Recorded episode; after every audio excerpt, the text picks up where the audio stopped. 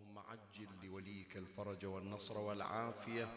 وانصره نصرا عزيزا وافتح له فتحا يسيرا وهب له من لدنك سلطانا نصيرا.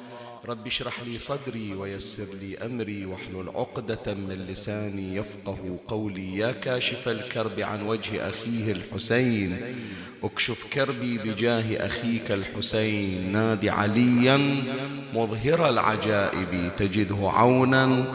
لك في النوائب كل هم وغم سينجلي بولايتك يا علي يا علي يا علي يا أبا الغوث أغثني يا فارس الحجاز أدركني بلطفك الخفي ولا تهلكني يا مولاتي يا فاطمة بنت محمد أغيثيني يا سيدتي.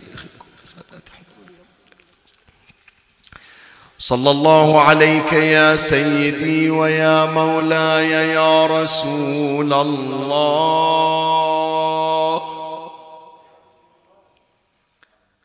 صلى الله عليك وعلى آلك الطاهرين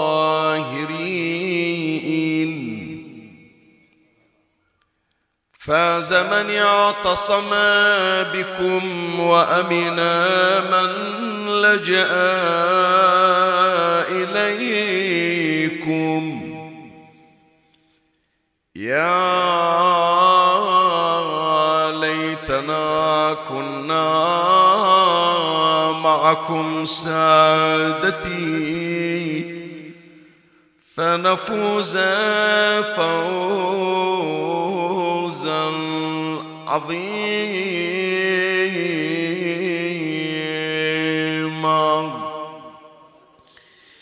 بسم الله الرحمن الرحيم. اللهم صل على محمد وآل محمد وعجل فرجهم والعن عدوهم. وعلى الغزاة بالنصر والغلبة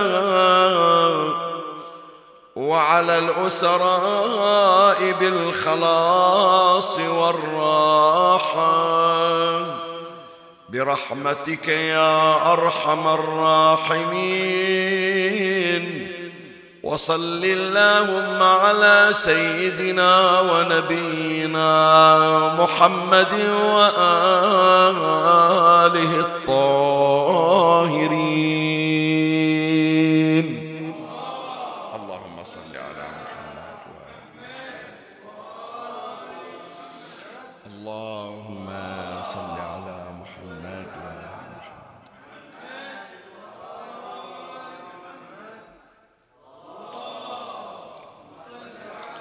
صل على محمد وآل محمد.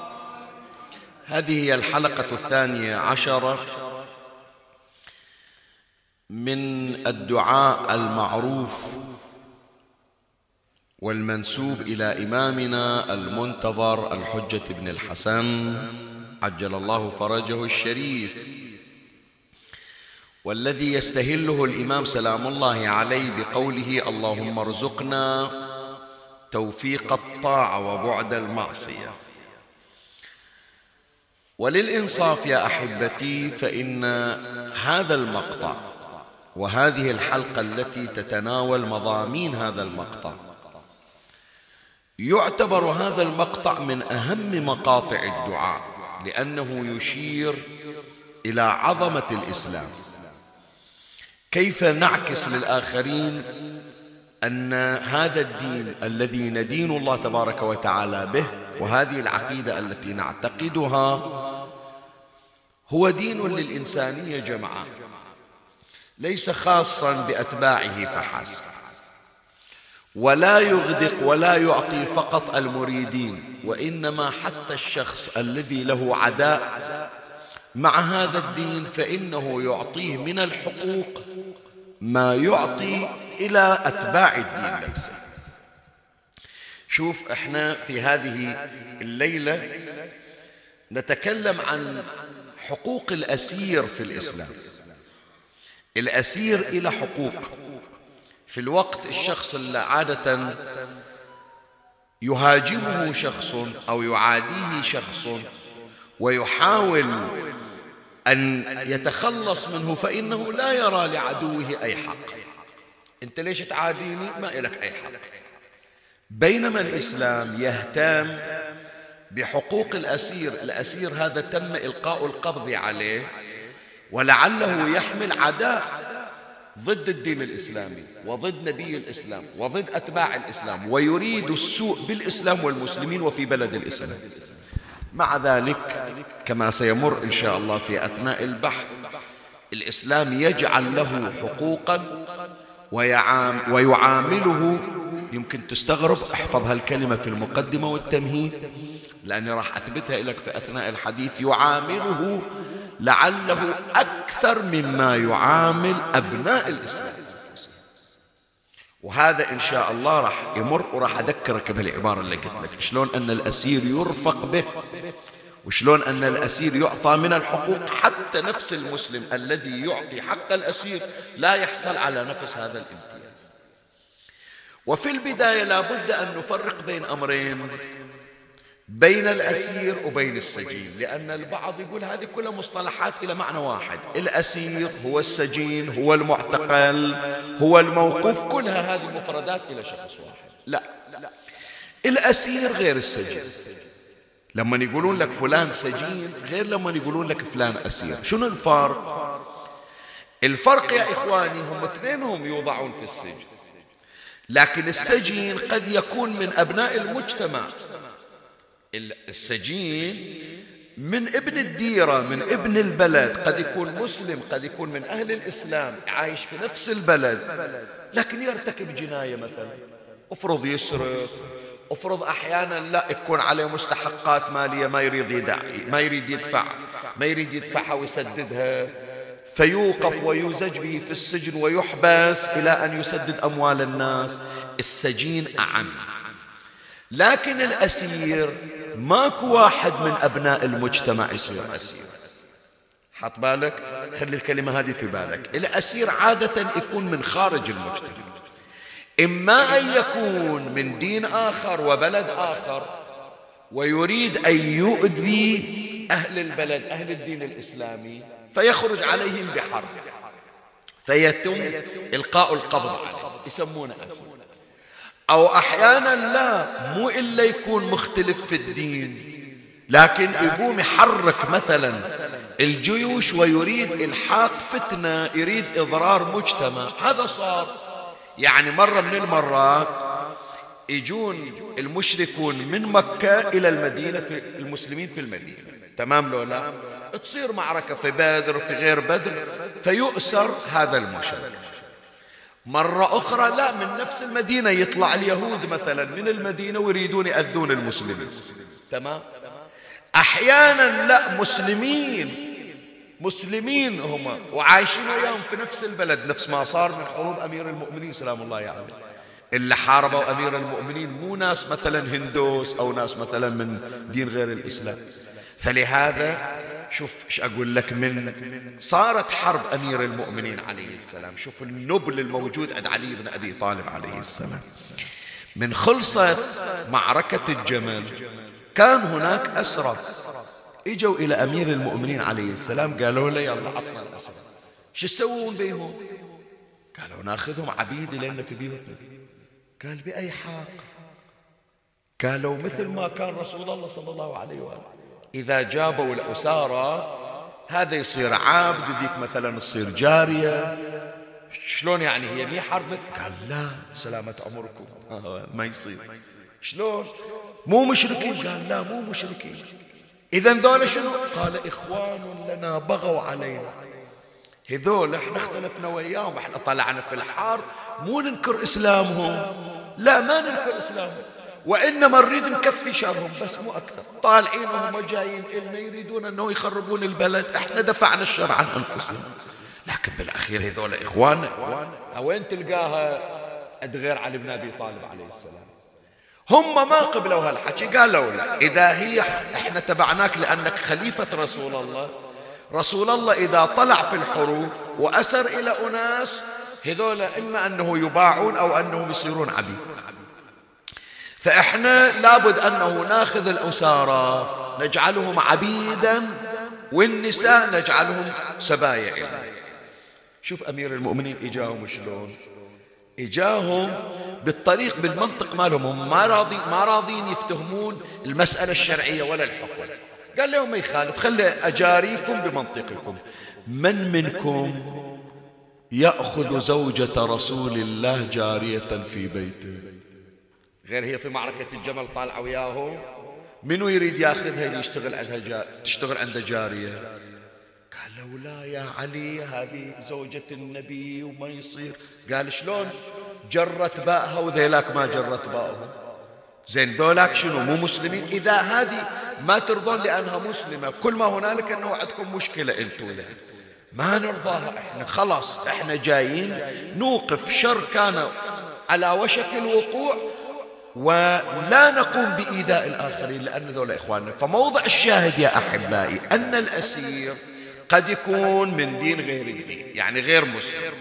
وقد يكون أسير أيضا كما جرى في زمن أمير المؤمنين سلام الله عليه يؤسر لأنه خرج في حرب. وعموما فالأسير هو ما يلقى عليه القبض في حرب من الحروب صار واضح؟ زين. إذا عرفنا معنى الأسير تعال شوف عظمة الإسلام.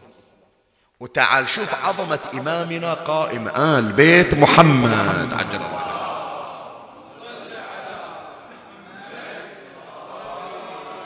الليلة مروتك وشرفك أنا أتوسل إليك أريدك تقرأ الدعاء من جديد وتمر على هالفقرة حتى تعرف إيش كثر عظ... تكون أنت رسالة مبلغة إلى عظمة الدين وعظمة الإمام سلام الله عليه أعيد لك هذه الفقرة وأريدك الليلة تقرأ الدعاء كامل.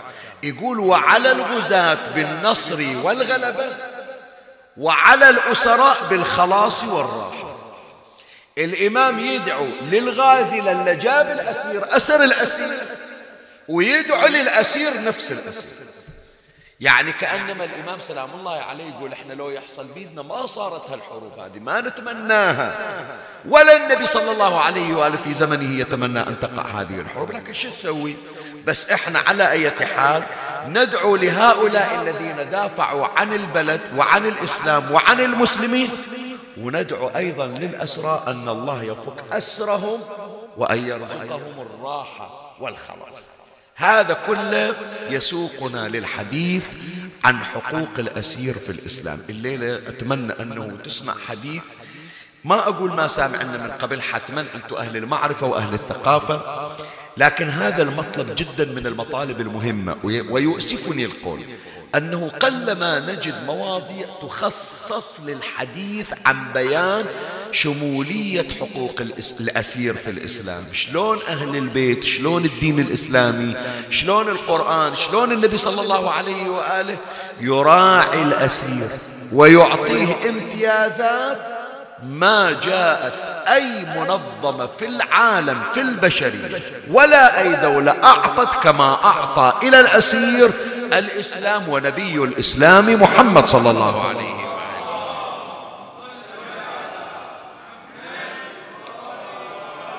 فعنوان حلقة هذه الليلة حقوق الأسير في الإسلام. أشير إلى بعض من حقوقه. أول حق من حقوق الأسير في الإسلام حق الترفق بالأسير. هذا أول شيء. أنت بتدخل حرب وهذه الحرب قد تلقي القبض على أحدهم ويصير أسير بين يديك. أول حق من حقوقه شوف اسمعني قبل لا أحكي وياك. خاف واحد يطلع لنا اليوم. يقول هذا الحكي اللي قاعدين تحجونه أنتون على المنابر تطبقونه؟ زين إيش صار عندكم أنتو في بلدانكم؟ ما يحتاج أنه أنا أقول بس أكو هناك من يتصيد. عليكم السلام جزاكم الله بالخير. أكو هناك من يتصيد ويؤسفني يعني أنا ما كنت أتمنى أنه أذكر هالكلمة. لما يشوف مثلا خطأ صدر من فرد من أفراد الحشد الشعبي مثلا يجي إلى مقطع يجي إلى مقطع من المقاطع. زين ويشوف موقف والموقف غير مرضي عند المرجعية في إساءة إلى أسير من الاسار زين. يقول شفتوا مذهبكم؟ شفتوا دينكم؟ هالشكل علي بن أبي طالب هالشكل حسينكم هالشكل مرجعيتكم. تدعو إلى ما يجي يشوف إيش سووا الدواعش ما يجي يشوف مجزرة سبايكر. ما يجي يشوف المقابر الجماعية. ما يجي يشوف الأبرياء بنات بعمر الورد على 12 سنة وتسع سنين يباع يبعن في سوق النخاسة. هذا كله يغض الطرف عنه. ما يقول هذا خطأ وهذا خطأ. يا ريت يقول هذا خطأ وهذا خطأ. انت لما نجي إلى كمية الأخطاء اللي صدرت من ذاك القسم وكمية أنا ما أقول لك بأنه هذا الجيش من طلع جيش معصوم. هذول الناس من طلعت أكو ناس أنا ولا جاي أنا الآن في مقام الدفاع. عنه لا جهودهم إن شاء الله مشكور لكن لو صدر خطأ انت ما يصير تحمل مذهب ومرجعية خطأ صدر من فرد أو اثنين أو ثلاثة. لما واحد يطلع يقول أنا هذا تصرف تصرف شخصي وهو بنفسه في المقطع يقول هذا تصرف تصرف شخصي. لا علي أنا. لا من قيادة عليا ولا من وزارة دفاع ولا من مرجعية. أنا قلبي محروق. أجي تحمل السيد السيستاني ليش؟ أجي تحمل المرجعية ليش؟ إحنا ما جاينا الآن نتكلم هذا لعله رد على أولئك الذين يحاولون أن ينسبون إلى المذهب الشيعي. يقول أنت مذهبكم قام على سفك الدم. وأنتم مذهبكم لا يرى وجود إلى الأطراف الأخرى. لا إلى أهل السنة ولا إلى غيرنا من المسلمين. لا إحنا مذهبنا قام على تقديم الغير وإعطائه حقوقه مرجعيتنا جاية على منهج إمامنا صاحب العصر والزمان عجل الله فرجه الشريف. الذي يقول بأن أهل السنة هم اشقاء لنا بل هم مقدمون على أنفسنا. وهذا مأخوذ من دعاء الإمام المنتظر أرواحنا لتراب مقدمه الشريف الفداء. كما يدعو للناصر والغازي بالنصر والغلبة يدعو أيضا للأسير. ما قال إلا أسير شيعي ما قال إلا أسير مسلم. أي أسير يدعو له الإمام بالراحة والخلاص هذا مجرد توضيح لابد يعني. ما أريد أنه واحد يزايد ويغالي. والآن أنا جاي أبحث وياك حقوق الأسير في الإسلام. يعني ما هو عند الشيعة وما هو عند السنة وعند المسلمين. كافة. أول حق كما بينت لك حق الترفق بالأسير. الأسير من حقه أن ترفق به. ترفق به بشنو؟ في كل شؤون. في أكلة في شربة في ثيابة في نومته في مكانه. كل ما يوفر له حياته لا بد أن تكون تتعامل معه برفق. رفق يعني شنو؟ يعني بإكرام. وأنا الآن راح أفاجئكم بشيء. شوفوا هذا اللي راح أجيبه لكم. أنتم حافظينه من يوم أنتم أطفال. لكن ما أدري هالسؤال تولد في أذهانكم أو لا. شوفوا الآية من أول ما أبدي الكل راح يكملها. ويطعمون الطعام أحسنت على حبه. احسب وياي مسكينا ويتيما. وشنو؟ وأسيرا. زين خلنا نوقف. إنزين أنت تشوف لك مسكين يمشي في الطريق ويدق الأبواب ويقول لك يا الله مال الله. مو عجيب. تمام لو لا؟ تشوف لك يتيم يمشي في الشارع يوقف عند الإشارة ويقول لك أنا يتيم ما عندي أحد يصرف علي يا الله مال الله مساعدة ما تستقبل العجب في وين والأسير. إذا هو أسير إيش طلع في الشوارع؟ ما فكرتوا بهالسؤال يا جماعة لو لا؟ واضح الإشكال اللي أقصده القرآن يقول هي بعد مو رواية آية. ويطعمون الطعام على حبه مسكينا ويتيما ويأسيرا. اليتيم والمسكين يطلعون بالشارع وإذا محتاجين يدقون الأبواب. زين هذا إذا هو أسير. الأسير المفروض في السجن. صحيح لو لا؟ الأسير المفروض مقيد. شلون أسير يطلع؟ ويمشي بالشوارع ويقول أنا محتاج جوعان أعطوني أكل. شلون يصير؟ لا. وانت قول لي هي هذه الآية نزلت في من من ولا يطعمون؟ علي وفاطمة والحسن والحسين. وفضة معهم تمام لو لا؟ طيب. فاطمة من أبوها؟ رسول الله صلى الله عليه وآله. رسول الله نبي الإسلام يعني الرأس الأول في الدولة الإسلامية. فالزهراء بنت حاكم المدينة. شايف واحد آسرينا جاي يريد يقتل النبي تالي يجدد الباب على بيت الزهرة بنت النبي أعطيني ثم أعطاكم الله. شلون؟ بس فكر فيها شلون يصير؟ بتقول لي شيخنا هذا أسير وأعتقه. هذا أسير كان أسير وخلصه. إذا أسير وخلصوه ما يسمونه أسير. مو كل واحد تم أسره ثم بعد هذا حرر من الأسر. القرآن سماه أسير يعني فعلا هو أسير. فكيف الأسير؟ يخرج في الشوارع ويجي يمر على البيوت. وأي بيت؟ بيت الزهراء عليها السلام وبيت علي بن أبي طالب. ولعل الذي أسره علي. شلون تالي يجي يطلب من عند هذا اللي يبين لك عظمة الدين الإسلامي. من أقول لك حق من حقوقه الترفق بالأسير. تدري هذه يمكن مفاجأة قلت لك بعض من أولادنا بل كثير إذا مو أغلبية أولادنا ما يدرون عن هذا الأمر. الأول يتصورون بأنه من تصير حروب النبي صلى الله عليه وآله. بدر أحد الخندق حنين تبوك خيبر غيرها ويأسرون أسارة. الأسارة وين يودونهم سؤال أسأل. اليوم لو في أسارة وين يسكنونهم في وين في السجن. عدل؟ في زمن النبي في سجن؟ ما في سجن. السجون أول من بنى سجونا مهيئة هو أمير المؤمنين سلام الله ومن إجت حكومة أمير المؤمنين سلام الله عليه يعني هذا الكلام عقب 25 سنة تقريبا 25 سنة من الإسلام يا الله صار سجن مهيأ ومرتب. فإذا إذا جابوا في وين يودونهم؟ أحسن. يجيبون الأسير وما يسكن في سجن مثل اليوم. وإنما يعرض على المسلمين وعلى الصحابة فيقوم الصحابة بضيافتهم. يعني الأسير تشوف كل واحد هالبيت يطبخ له شو تحب تاكل؟ اليوم شو خاطرك تاكل؟ يأخذ ضيافته يومين ثلاثة يرد يروح بيت الصحابي الثاني بيت الصحابي الثالث. وهكذا. لا يقيد بقيد ولا يغل بغل. يطب يمكن هذا السجين يطلع لك الأسير يطلع لك كرش من العزايم. كل يوم واحد مأكل لنا شكل. حتى أن مولاة الزهراء تطعمه قوتها وقوت زوجها وعيالها وخادمها. فلهذا أنا أذكر لك هذا لا أذكر لك الآن مو خيال لا.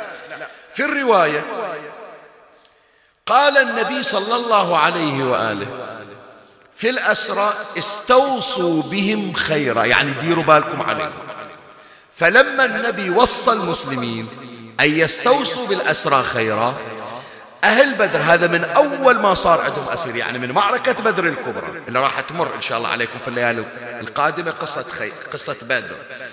يذكر ابن كثير أو ابن كثير في تفسيره قال أوصى النبي أصحابه يوم بدر أن يكرموا الأسارة فكانوا يقدمونهم على أنفسهم. شنو يعني؟ يعني أم العيال قبل لا تسأل زوجها الصحابي إيش خاطرك تاكل اليوم؟ يقول أول شوفوا الأسير إيش خاطره. خاطره لحم نجيب له لحم خاطره اليوم خبز نطبخ له. يدللونه يدللونه. هذا ما أوصاهم به الدين الإسلامي. فكانوا يقدمونهم على أنفسهم في الغذاء فأول ياكل الأسير ويشبع. ذيك الساعة اللي فضل من عند الأسير ياكل الصحابي البيت. شوف هذا من أروع الصور اللي ما صار في تاريخ البشرية إلا في تاريخ الإسلام وفي زمن نبينا محمد صلى الله عليه وسلم.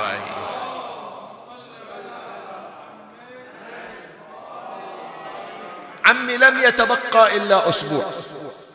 الليلة 12 عقب عقب أسبوع تجيك مأساة ورزية ضرب رأس أمير المؤمنين علي بن أبي وبقد ما هذه المصيبة تجرح القلب لكن تخليك هالأيام هذه ترفع رأسك عالي أن إمامك علي بن أبي طالب.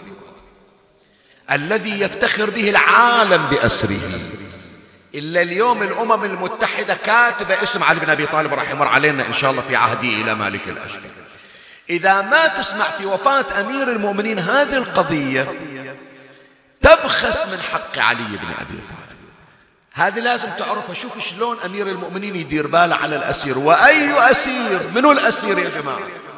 عبد الرحمن ابن ملجم إلا جبرائيل ينادي ليلة 19 قتله أشقل أشقية شوف أمير المؤمنين شي يوصي بأشقى الأشقى في وصية أمير المؤمنين عليه السلام لولده الحسن قال يا ولدي ارفق بأسيرك.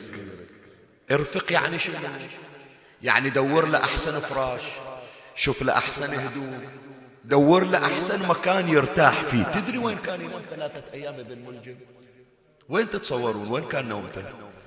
فراشه إلى جنب فراش أمير المؤمنين. سلام الله أكبر قبل لا ياكل علي الماعون اللي يجيبونه لأمير المؤمنين أول ياكل من عند عبد الرحمن ابن أمير المؤمنين اللي يطبخ له ثلاثة أيام منه الحوراء زينب تتفاجئون هذه خلوها في بالكم. تذكروها في الوفاة ترى أكله ثلاثة أيام طباخ مولاتي زينب.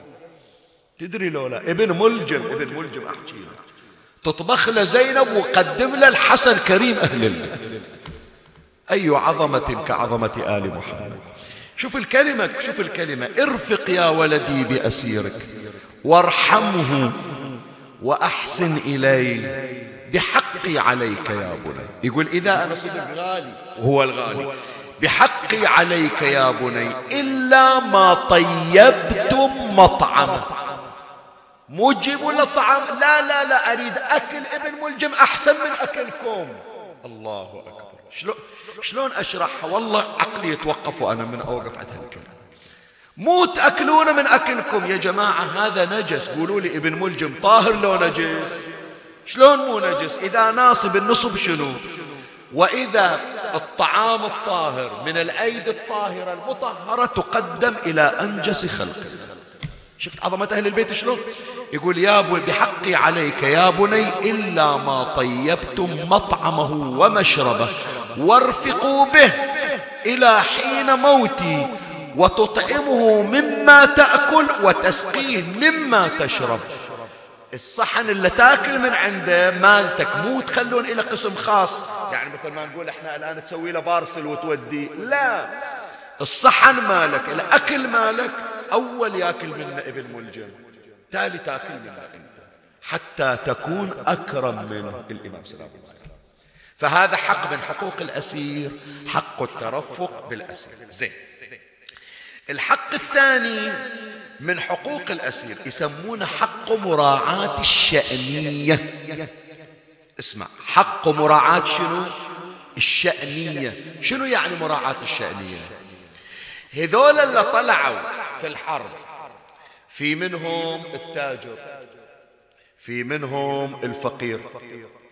في منهم المتعلم في منهم الجاهل في منهم الرئيس في منهم المرؤوس.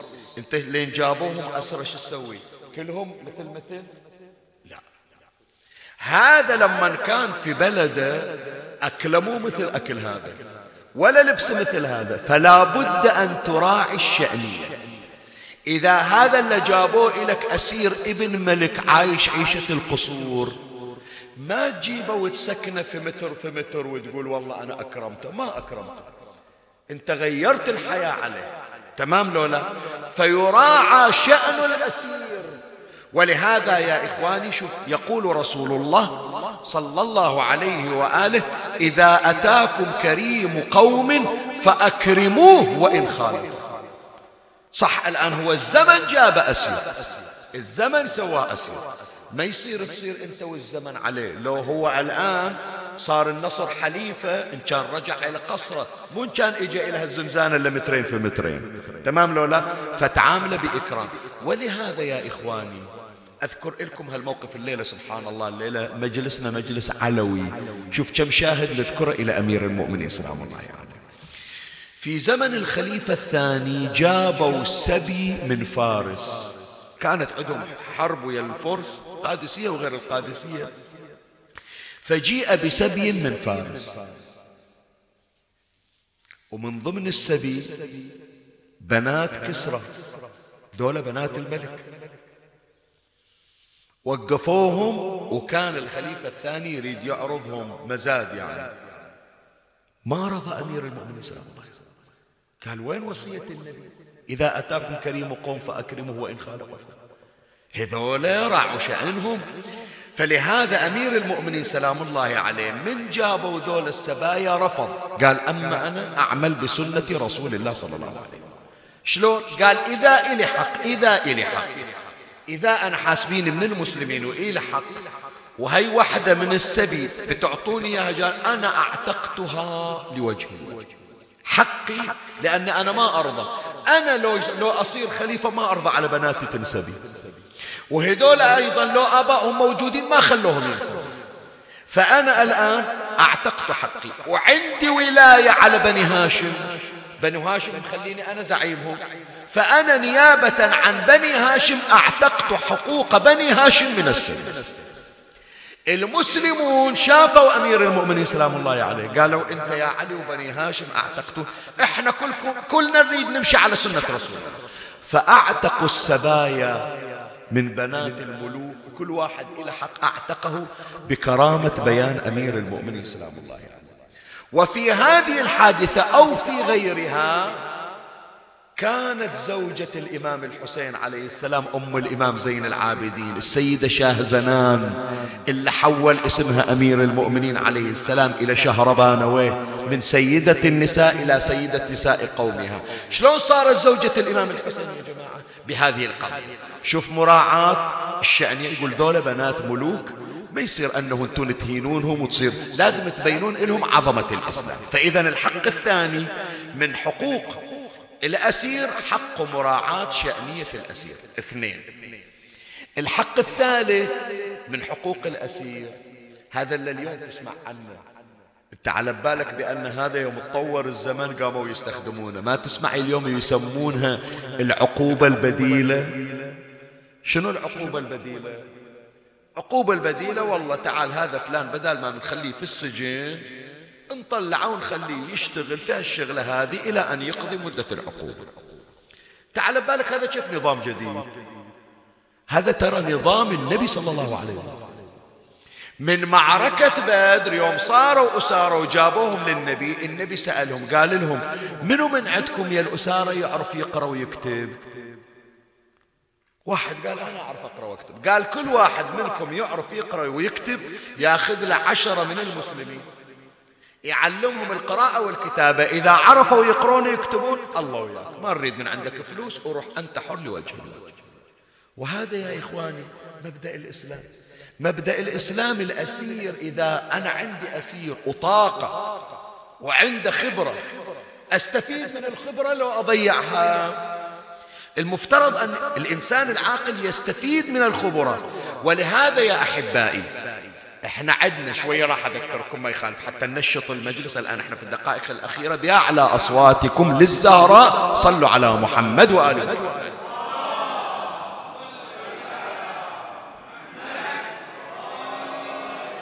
مولاي الكريم اسمعني. أذكرك بليالي وفاة أمير المؤمنين. ليلة 19 يسمونها ليلة شنو؟ الضربة. ليلة 21 الشهادة الوفاة. ليلة 20 شي يسمونها؟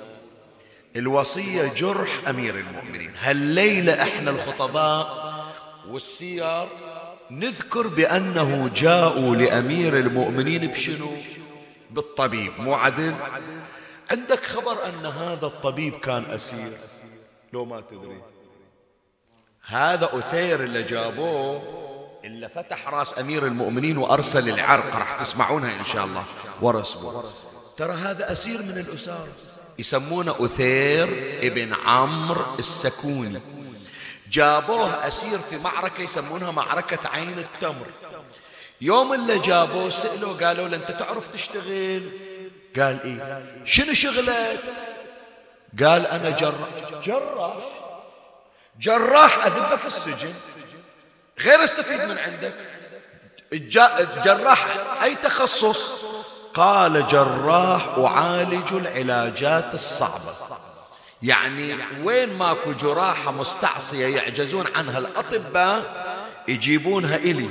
أنا في نفس الوقت أحلى فلهذا أمير المؤمنين سلام الله عليه مباشرة قال هذا لا تخلونا في سجن هذا يفيدنا. شلون يفيدنا؟ قال أنصب إلى كرسي. وين ما عندي جراح وين ما عندي طبيب أريدهم يجون يتعلمون عنده. يعلمهم شلون يسوي العمليات الدقيقة.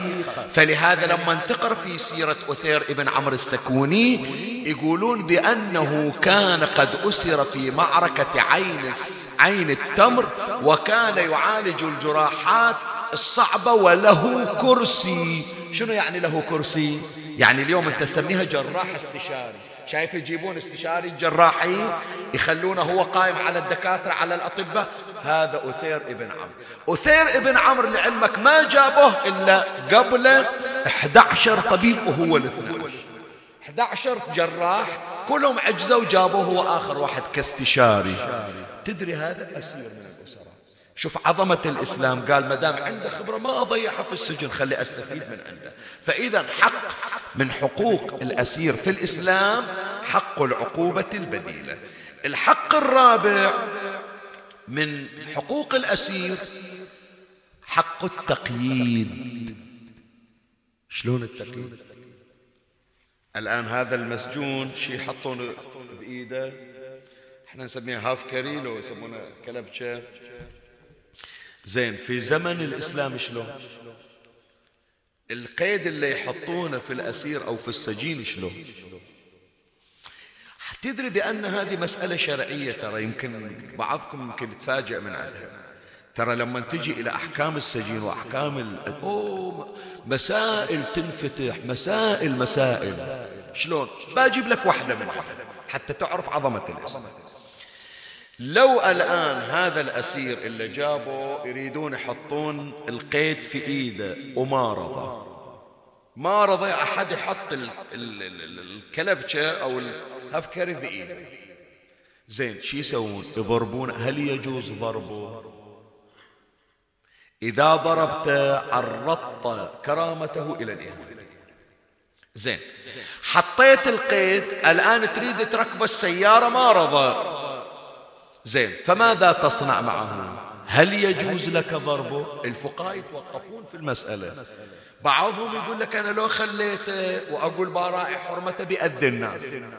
والبعض الآخر يقول أنا ملزم بالمحافظة على كرامته ولهذا بعض الآراء الفقهية أنه ما يخالف لا الضربة لكن ضيق عليه. اثنين ثلاثة يدفعون بحيث لا تؤذي حتى تركب. يعني يحافظون على كرامته حتى مع القوم. ومن أجمل ما يستشهد به ما جرى إلى نبينا محمد صلى الله عليه وسلم.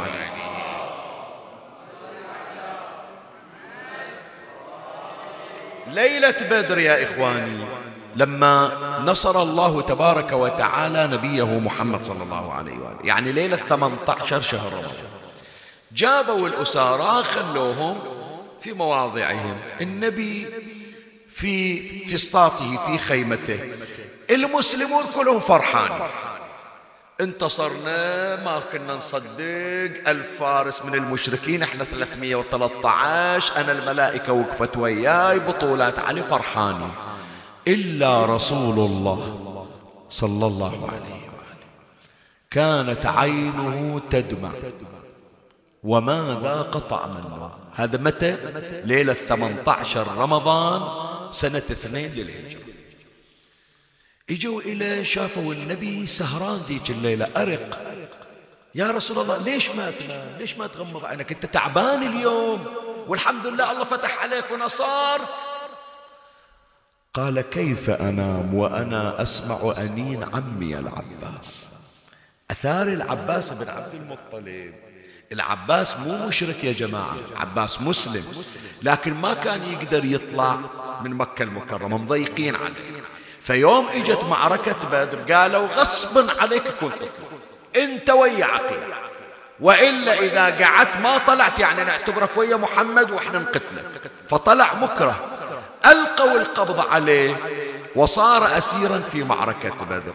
فإجوا حطوا حبل بإيده. الحبل مثل ما نقول إحنا البحارنا مو متيت عليه مو مشدود عليه. لا بس مخلينا يعني كقيد بس لين القيد مرتخي. العباس يقول الله أكبر. أبويا عبد المطلب أخويا أبو طالب ابن أخويا محمد. بهالشيبة وآخر عمري يحطون حبال بإيدي. فكل ما شاف الحبل صار يؤن. الأنين يوصل إلى مسامع النبي صلى الله عليه وسلم. زين شي يقول لهم النبي؟ هذا عمي هدوه شو تقولون يعني؟ النبي عنده محسوبيات. لا يقدر يقول لهم تركوه لأنه بيقولون لأن عمك. ليش ما قلت للباقي؟ والنبي نبي الرحمة ما يقدر يسمع الأنين. فالنبي صلى الله عليه وآله قال كيف أنام وأنا أسمع أنين عمي العباس؟ واحد من المسلمين قال أنا دمعة رسول الله عندي بالدنيا كلها. ترك الجماعة كلهم راح راح إلى العباس فقطع الحبل من يده سكت العباس. قال النبي صلى الله عليه وآله ما لي لا أسمع. أنين عمي العباس أشو سكت نام قالوا لا يا رسول الله ما نام قاعد. إيه ليش ما يوين واحد قال له يا رسول الله سامحني أنا يوم شفتك متأذي ومو ضايق طعم النوم انكسر قلبي. فأنا سامحني يمكن تزعل علي بس حرصا يعني عليك. وشفقة مني عليك رحت وقطعت الحبال عن عمي الحمزة عن عمك العباس. فلما سمع النبي صلى الله عليه وآله قال خيرا صنعت افعلوا ذلك في بقية الأسرى فذيك الليلة كل الحبال القيود تقطعت عن الأسرى فيا إخواني حتى في مسألة القيد أيضا للأسير حق أن لا يكون القيد مؤذي وأن لا يكون القيد مهين وأن لا يكون القيد يمتهن من كرامة الأسير. هذا الحق الرابع. الحق الخامس وهو الختام. حق عقوبة الأسير. الأسير إذا بتعاقبه شلون تعاقبه أولا الذي يتولى عقوبة الأسير لابد أن يكون المعصوم. النبي أو الإمام أو اليوم الحاكم الشرعي هو الذي يتولى العقوبة. وإلا معناها إذا ما بنعطيها إلى واحد في مستوى النبي في مستوى المعصوم كان تصير القضية وفق الأهواء والتشهيات. فواحدة يا إخواني من الأمور من حقوقه في العقوبة أن يعاقبه المعصوم. الثانية من الحقوق أيضا في العقوبة أن لا يزيد المعاقب على الحد. مو لأن قاتل أخويا أو معتدي علي أقوم أقطعه وصلة وصلة. بعد ضربت ضربة واحدة عاقبت بالحد الشرعي. لا يجوز لي أن أمثل بجسده. لا حتى في الموت الأسير إلى حق ولهذا يا إخواني شوف أنا راح أقول لكم كلمة الآن صارت السنوات الأخيرة ما يجيبون ذكرها. بس سابقا كانت تذكر عبد الرحمن ابن ملجم المرادي عليه اللعنة كيف قتل؟ سؤال أسأل. شلون قتل؟ أعلمك إلا يذكر ساعات يعني مع الأسف في بعض المرويات ما أدري منين إجا يقولون أنه بعد دفن أمير المؤمنين عليه السلام إجا الإمام الحسن عليه السلام واستخرج عبد الرحمن بن ملجم المرادي وضربه بالسيف ضربة. فلما ضربه بالسيف إجا الحسين قال له أبا محمد ناولني السيف حتى أشفي غليلي. أنا بعد قلبي محروق على الله صار بأبوي. فمثل ما ضربته هم أنا أضرب. فأخذ الحسين السيف وضرب عبد الرحمن ابن ملجم المرادي ضربة أخرى بعد ما مات عبد الرحمن زين إجا محمد ابن الحنفية قال لهم أخواي علي بن أبي طالب بس أبوكم لو أبوي أنا بعد. قالوا أبوك أنت بعد. قال هم أنا قلبي محروق فناولوني السيف حتى أضربه فأشفي غليل فناولت فناولوه السيف وضربوا اجوا المسلمون قالوا علي أبو الجميع مو بس أبوكم. فإحنا بعد نريد نشفى غليلنا. فاجتمع المسلمون وقطعوا عبد الرحمن ابن ملجم المرادي بالسيف إربا إربا. فجاءت امرأة عجوز فأحرقت جسد عبد الرحمن ابن ملجم المرادي. بشرفك ترضاها؟ أنت على الحسن والحسين. حتى لو كان ابن ملجم يستحق. هذا منهج أهل البيت يا جماعة. أبدا. تدري منهج أهل البيت ما هو؟ منهج أهل البيت وصية أمير المؤمنين سلام الله عليه. يا بني عبد المطلب لا ألفينكم تخوضون دماء المسلمين خوضا. تقولون قتل أمير المؤمنين. ألا لا يقتل النبي إلا قال بني حسن انظر إن أنا قمت من ضربتي فأنا أولى بالعفو. وإلا فاضربوه ضربة بضربة. يعني غير الضربة لا تزيد. غير الضربة لا تزيد. أنا علي. أنا مو واحد سافك للدم. وتضربوه ضربة بضربة. لا واسمع. ولا تمثلوا بالرجل. فإني سمعت من رسول الله صلى الله عليه وآله يقول المثلة حرام ولو بالكلب العقل زين فإذا الواقع الحقيقي يخاف تسمعها تقول هذا اللي صار. أبدا. ضربه الحسن ضربة واحدة ثم دفن. وبعد هذا جاء أهل العراق إلى قبر عبد الرحمن فنبشوا قبره واستخرجوه وقطعوه وأضرموا فيه النار. مو باختيار الحسن ولا الحسن أهل البيت تصرفهم تصرف شرعي. ولهذا يا إخواني أي واحد يريد يحمل اسم أهل البيت؟ أنا من أقول ما أهاجم أحد أبدا. بس لما واحد يقول أنا أمثل العباس وأنا أمثل علي الأكبر وأنا أمثل علي بن أبي طالب وأنا أمثل الحسين وأنا أمثل صاحب الزمان لا بد في أفعالك أن تعمل كما يعمل أهل. ما تقدر قول والله هذه الكتيبة وهذا صوبي باسمي أنا. مو باسم الحسين ولا باسم علي بن أبي طالب. وإلا لا تجر الويلات إلى أهل البيت. يقول للإمام العسكري عليه السلام اجلبوا لنا كل مودة وادفعوا عنا كل قبيح. الناس تشوفك شو تسوي؟ يقولون ذول أهل البيت الشكل يسوي. هذا كل عم مجلسنا أسأل من الله تبارك وتعالى أن أكون قد وفقت لبيان بعض من حقوق الأسرى في الإسلام وعند أهل البيت عليهم السلام. خلي أذكر لك مسك الختام. كيف كان النبي صلى الله عليه وآله يتعامل مع أسارة في غزوة هوازن. جابوا جابوا أسارة إلى النبي صلى الله عليه وآله. الأسارة من وين جايبينهم؟ من حي يسمونه حي بني سعد. ما سامع مرضعة النبي شباب مرضعة النبي شو يسمونها حليمة شنو؟ السعدية. ليش سموها السعدية؟ منطقتها يسمونها بني سعد. بني سعد وين صايرة؟ بين مكة وجدة. هذه المنطقة التي رعى التي ربى فيها رسول الله صلى الله عليه وآله. فصارت معركة هوازن. هذا عقب ما كبر النبي كبر سنا وهو الكبير. وجيء بمجموعة من حي بني سعد. وكان من ضمن المسبيات منه يمكن يتفاجأ البعض يقول النبي ما عنده أخوان. لا عنده أخوان وعنده أخوات. وهم إخوانه وأخواته من الرضاعة أكو وحدة يسمونها الشيماء. الشيماء بنت حليمة بن سعد. حليمة السعدية عندها بنت اسمها الشيماء هذه أكبر من النبي سنا. ويوم كان النبي صلى الله عليه وآله طفل صغير في حي بني سعاد. الشيماء كانت دائما تحمل النبي على ظهرها شيلة على كتفها تاخذ النبي وترقص تقول حبيبي محمد حبيبي محمد. يوم اللي يطلع النبي لرعي الأغنام ما تعرف الشيء ما استقر تطلع وراه تقول أخاف عليه ماخذ قلبي. دارت الأيام بالأيام. إجوا ذولا المسلمون إلى بني سعاد ما يدرون أنه أخوال النبي موجودين. فجاءوا الأسارى ومن بينهم الشيماء مسلمة مو كافرة من إجوا يريدون يحطون الحبل.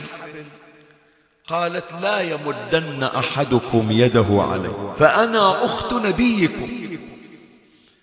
هذول اللي جو قالوا أخت نبينا نبينا من إجانا المدينة ما عنده خوات عنده أخو عثمان ابن مضعون فارق الحياة.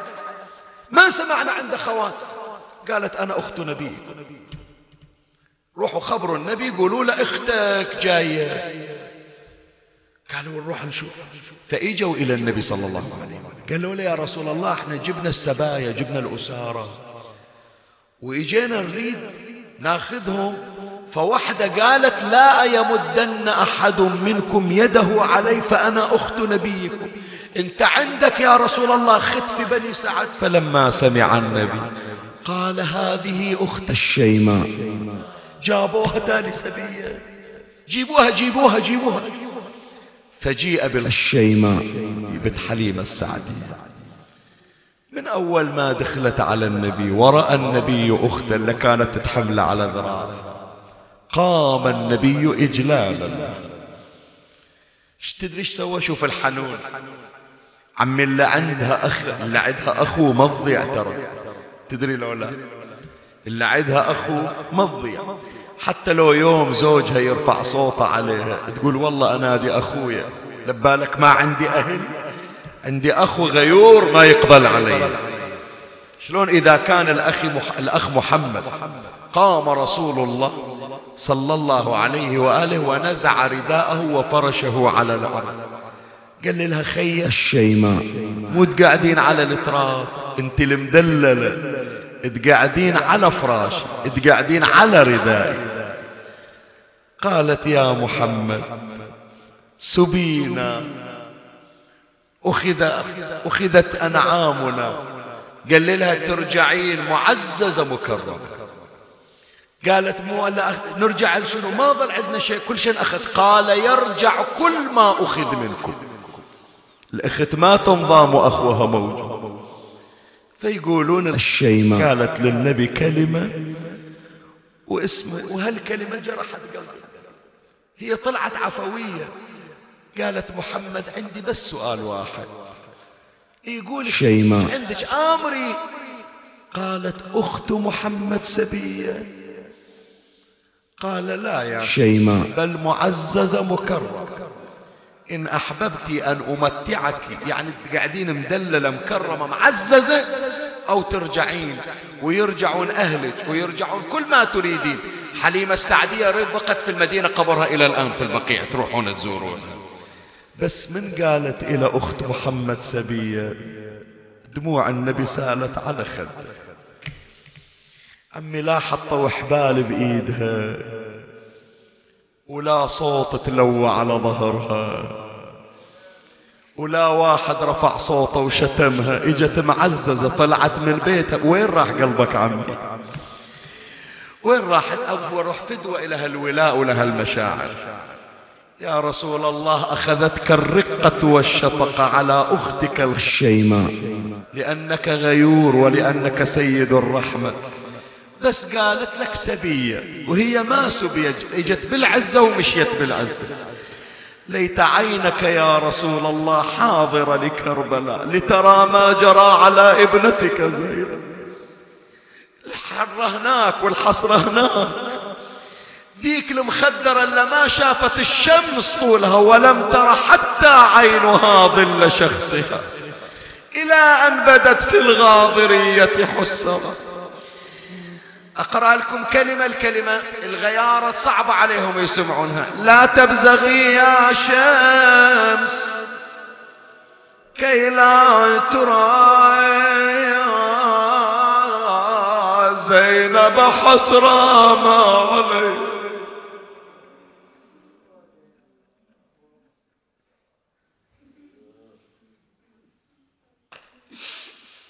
لا تزعل عندي أبو فاضل خاف اذتك الحكاية على أختك ما ترضى.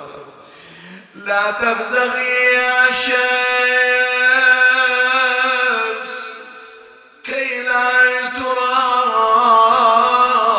زينب حسرة ما عليها خمار. شوف ليش أسوي؟ إذا منكس راسك بس شوف ليش أسوي؟ وراها إيش ما تريد تسوي سوي. تستر باليمنى محيا فإن أعوزها الستر تمد اليسار أويل. وإن بدأ الصبح دعت من أسين يا صبح لا أهلا ولا مرحبا. أبديت يا صبح لنا أوجها لها جلال الله قد حجبا أوين هالبيت هالبيت هذا شوي بعض الإخوة من سمعوه تأذوا قالوا شيخنا يكسر خاطرنا. اسمعها شو تقول بلسان حالها إيدينا عمى ما تتحمل حباب يضربني من أبكي الجمال. قايل لك أنا أعرف قلبك شلون ما يرضى. ايدي ناعمة ما تتحمل حبال يضربني من أبكي الجمال. طلعت من المدينة بالدلال صعدت بشرف وحسين خيال. الأكبر يمين وجاسم شمال وراية أبو فاضل يظلال. وصلنا كربلاء وتغير الحال. إيش صار؟ وصلنا كربلاء وتغير الحال. تركناهم جنايز فوق الرمال. وصلنا إي والله احب اسمع هالونة من عندكم. وصلنا وصلنا وصلنا كربلاء وتغير الحال تركناهم جنايز فوق الرمى. تركناهم جنايز فوق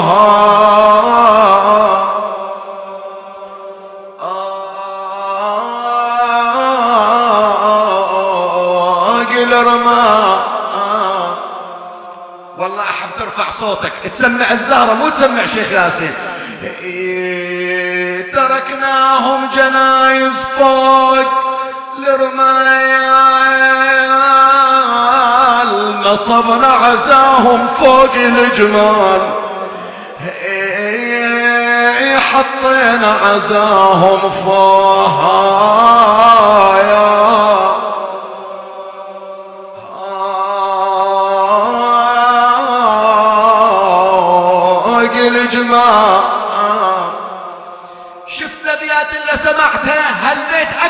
يأذي.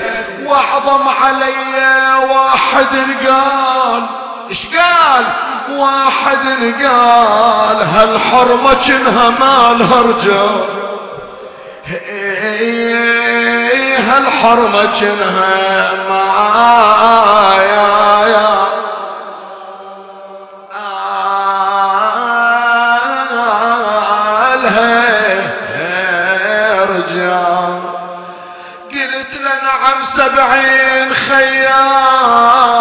بلا رجال ظلينا ارفع صوتك. إيه بلا رجال ظلينا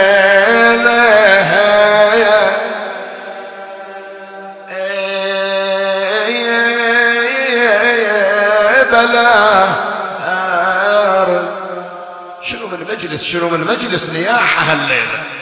هالأبيات كنت أتمنى أقراها من زمان عندكم وإجا موعدها. مرت زينب على الناقة شافت الأجساد على التراب. هذا على اليمين وهذا على الشمال وهذا على الظهر إلا واحد مقلوب على وجهه. الغريب كلهم عليهم هدوم بس إلا مقلوب على وجهه بلا ثياب. عار اللباس قطيع الرأس منخمد الأنفاس. كانها تحكي ويا زين العابدين أبو محمد هذا هالولد هذا أخوك علي الأكبر مو عدل؟ أعرفه من البردة الملفوف بيها إي عمك. زين وهذا ابن عمك القاسم. أكي شفينا محنية من الدم. إي عمك سايلين على منو؟ قالت هالمقلوب على وجهه منو؟ سكت خاف يأذيها قالت هذا أخي الحسين. بس خلي الليلة أريد أوجع قلبك زيادة. يا جماعة ليش بس الحسين على وجهه؟ شو اللي قلب الحسين. رد علي. قلبه شمر لما رفسه في خاصر وحق الزهراء عليكم. أدري قد قسم غالي. مو شيخ ياسين اللي يقرأ. أنتوا اللي تقرون. نرجع إلى أكثر من أربعين سنة قبل. خلينا نقرأها. زينب وتودع الحسين. شو تصيح؟ يا ابن ام عتربان عفتك ربي عيني العمى ولا أشوف ذيك المسير. يا خويا خليناك بالغاب رعاري غسل فيض دماك والجيف داري روحي بقيت وياك والجيد مساري أمشي وأدير العين للغار. عيدة عيدة أمشي وأدير العين. احسنت صم أذنك إذا البيت يأذيك. يا خويا أدري الخيل هالشيمة صدر يا خويا أدري الخيل هالشيمة صدر وبساعة التوديع حبيت انحره وبمشيتي يا حسين حيرني امرك لكن فراقك صار غصبي وين صوتك؟ لكن فراقك صار. إيه، لا تقول ما عندي إيه،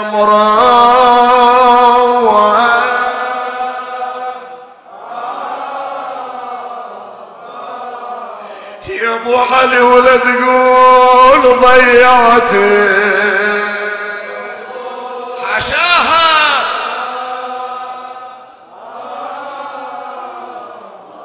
خويا أنا ماخوذة يا حسين. قوة يا يا يا شوف الشمر بيا اش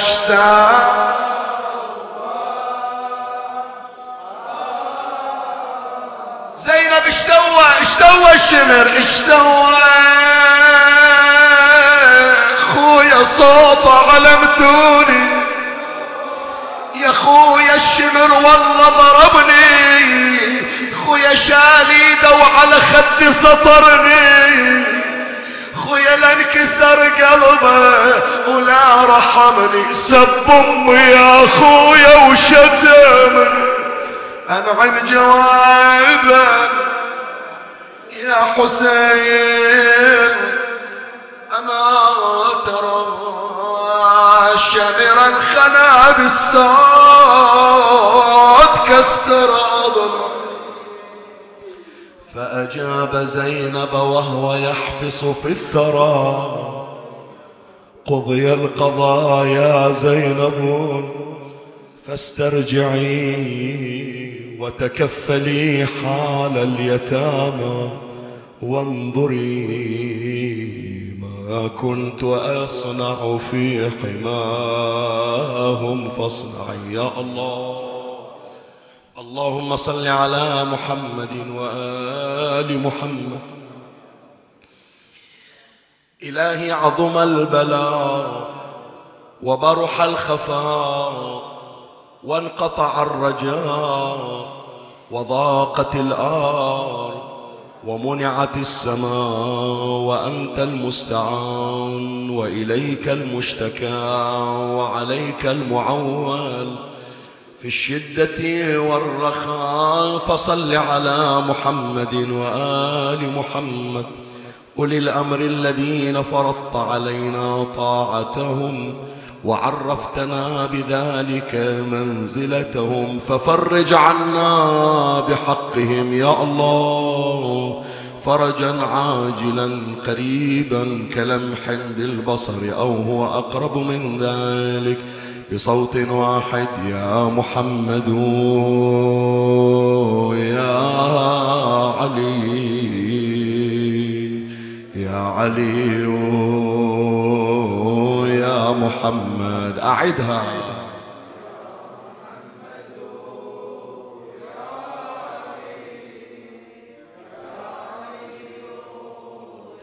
اكفياني فإنكما كافيان وانصراني فإنكما ناصران. يا مولانا يا صاحب الزمان الغاوث الغاوث الغاوث العجل العجل العجل الساعة الساعة الساعة. أدركنا أدركنا أدركنا يا ابن الحسن. اللهم عجل لوليك الفرج والنصر والعافية. انصره نصرا عزيزا وافتح له فتحا يسيرا. وهب له من لدنك سلطانا نصيرا. اللهم ارض قلبه عنا فإن في رضا قلبه رضاك. شرفنا برؤيته وارزقنا شرف خدمته. ارض اللهم عنا الخصوم وارزقنا توبة قبل الموت. تبيض بها وجوهنا عند سادتنا الطاهرين. يا رب العالمين. ترحم على أموات وأموات الباذلين والسامعين والمؤمنين وسائر المسلمين. أوصل لهم جميعا ثواب هذا المجلس وبلغهم ثواب الفاتحة مع الصلوات.